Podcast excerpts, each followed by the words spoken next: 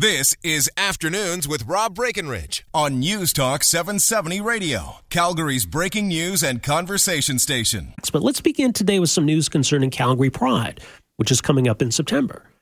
Now, this has been an issue in other cities, certainly in Toronto most notably, but it seems as though it had been dealt with here. I mean, the story a year ago was that Calgary Pride was going to allow members of the Calgary Police Service to participate in the parade, uh, in the parade rather, and to do so in uniform. Uh, but this year, that's going to change. The announcement today from Calgary Pride is that participating staff and officers of the Calgary Police Service and other law enforcement agencies will participate without uniforms. So, what's changed? Why the decision? Joining us on the line is uh, Jason Kingsley, his president and executive producer of Calgary Pride. Jason, thanks for joining us here. Thank you very much for having me. Okay, so the decision was made a year ago regarding uniforms. Different decision this year. Why? So the discussion actually began a year ago with uh, CPS as well as some of the local community organizations that represent queer people of color and Indigenous voices. And when this conversation took place and the timeline with what happened in Toronto, it was too close to our event in order to effectively have community consultation and collaboration with these different stakeholders. So those conversations have actually continued over the year. Um, and we've had collaborative conversations with Chief Chaffin as well as Deputy Chief Parhar. And we actually invited members of these marginalized groups to the table so that they could have a voice and that they could participate in those conversations. The conversation was extremely positive on both sides. And uh, CPS was supportive in, in our decision um, to, to request that they participate without uniforms um, going forward uh, this year. And, and they said, you know, if, if that was something that our community wanted to see, that they would respect and honor that request. Okay, well, explain this to me because, I, as I understand it, these uh, these these other groups, uh, Voices uh, is is the primary one.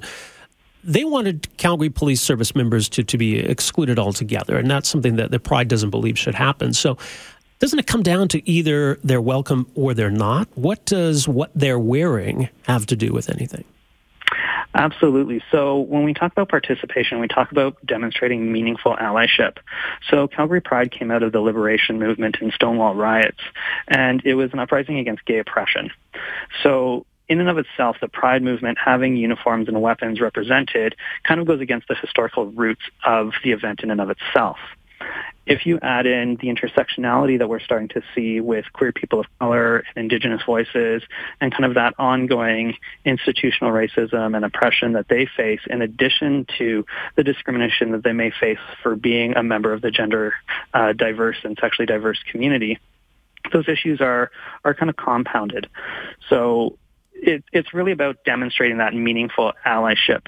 And so to show up without the uniform and without that weapon really kind of speaks to that historical component.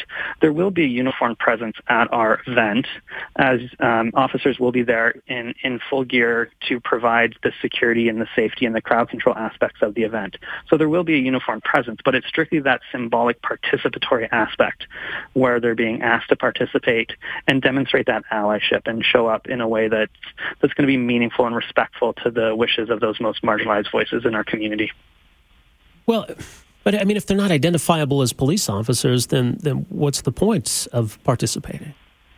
Or how will they be identified as police officers? Well, and they can identify themselves through something like a T-shirt. And uh, for a lot of people of color, and I can't speak on behalf of people of color as I'm a privileged white male, of course, and, and I would encourage anybody to reach out to groups like Voices if they want to hear those personal stories. Um, but I've been at conferences where individuals, people of color have, have come to Canada as refugees or have had um, situations in their life where uh, oppression by police is, is the norm. So if you look at a lot of the Caribbean countries, it is still illegal to be gay. So women um, are being raped, and there's something called correctional rape, where, where women are being raped to try and turn them straight. And if they go to police, the police laugh at them, asking what they do to deserve it. And if they tell them it's because they're a lesbian um, or they're gay, they face further sexual harassment, sexual assault, physical assault, so on and so forth. So for for individuals like that, the police are actually the perpetrators. So when they come to a country like Canada or when individuals have had these traumatic experiences and they come to Canada and they're walking down the street or they're participating in an event like Pride, which is supposed to be for them, for the community, and they see uniformed officers with guns, it can actually be a triggering and traumatic experience for them. So similar to um, you know PTSD for for individuals in the military, right? It, it, can trigger that traumatic experience, and they can relive that. So we want to make sure that our event is going to be inclusive for everyone, including those most marginalized voices. So police are, are welcome to participate, and if they want to wear a T-shirt that says police, that's that's welcome. But not having that institutional representation also creates that space for those most marginalized voices who've been affected by oppression to also participate and feel safe. Okay, but as you say, I mean, police service members are going to be there providing security. They are going to be visible at the event. Yes, absolutely, and okay, that's something so why that would that be? Why would that be any less triggering? It's more of the symbolic representation. Um, they understand that there is going to be police there in a security capacity, but there's difference between having police on the side streets providing that security capacity than having um, a, a kind of an authoritative uh, entry of 100 uniforms marching down the street. Right. It, it's a different kind of visual symbolic gesture. Well, it is, but I mean, that's been the whole point of participation in the parade. I mean, it's one thing where police officers are providing security. That's just their job. That's what they're there to do. But actually Correct. participating in the parade it sends a real message, a real positive yeah. message. Absolutely. And what a leadership opportunity for police to send a positive message by saying, we're going to participate in a way that's meaningful to your community, in a way that your community is requesting us to participate.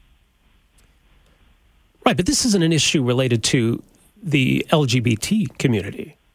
Absolutely, it is. And that's where we get into the conversation of intersectionality. So people that are queer, trans, bi, they also identify or they also are people of color, indigenous voices.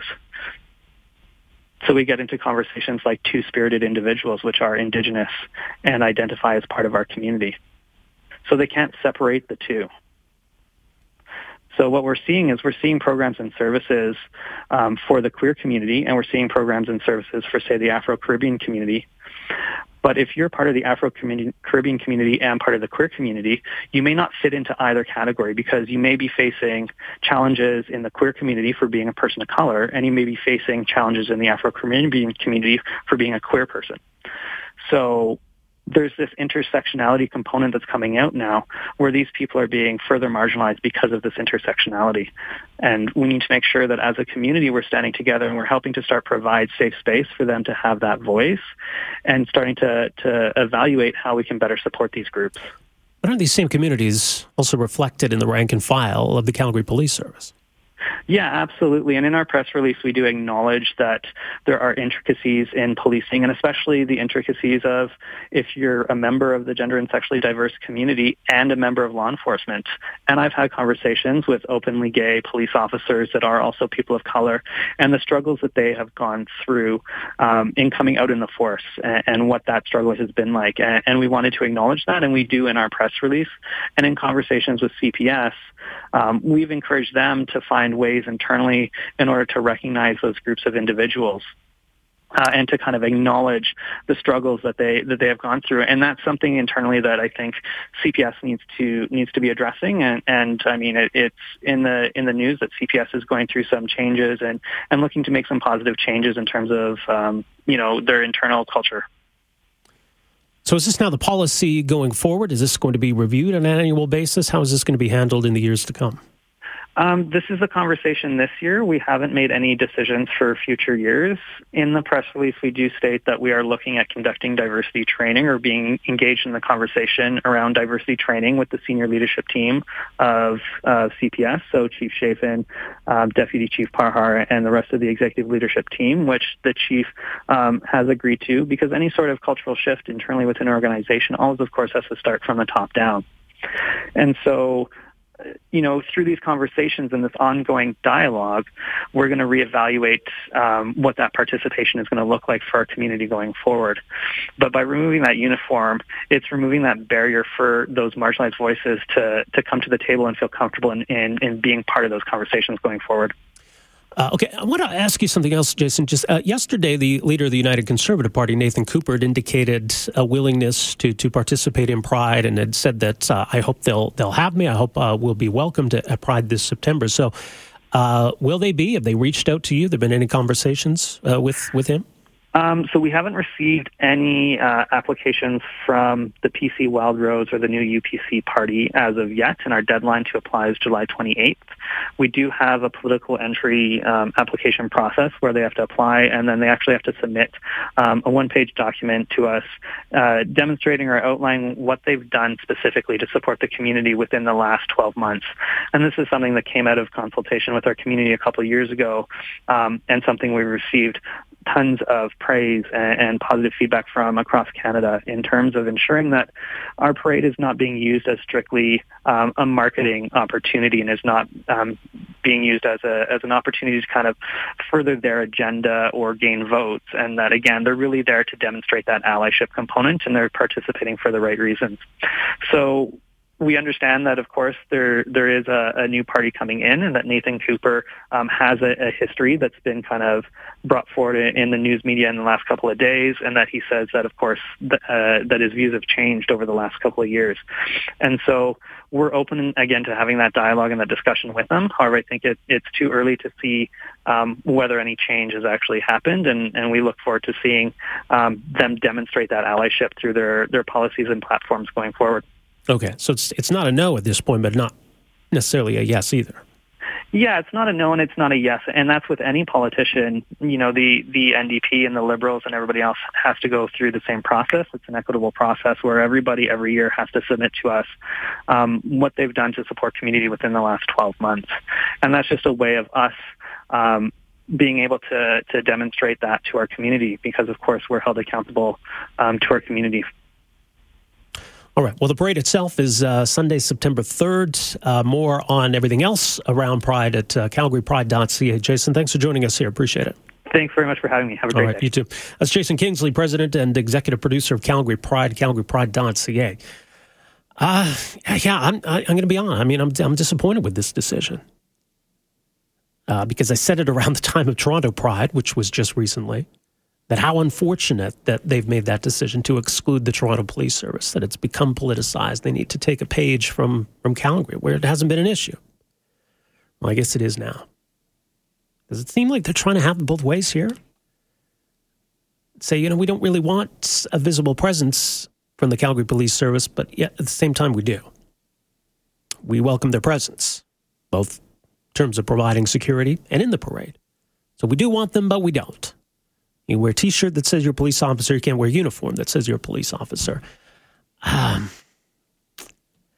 yeah, look, I mean, uh, it's their parade. Uh, it's their parade. It's it's their event. Uh, they're free to decide however they want to decide. I just uh, I'm struggling to understand this, to be honest. 403-974-8255. We're back with more right after this. Afternoons with Rob Breckenridge, starting at 1230 on News Talk 770 Calgary.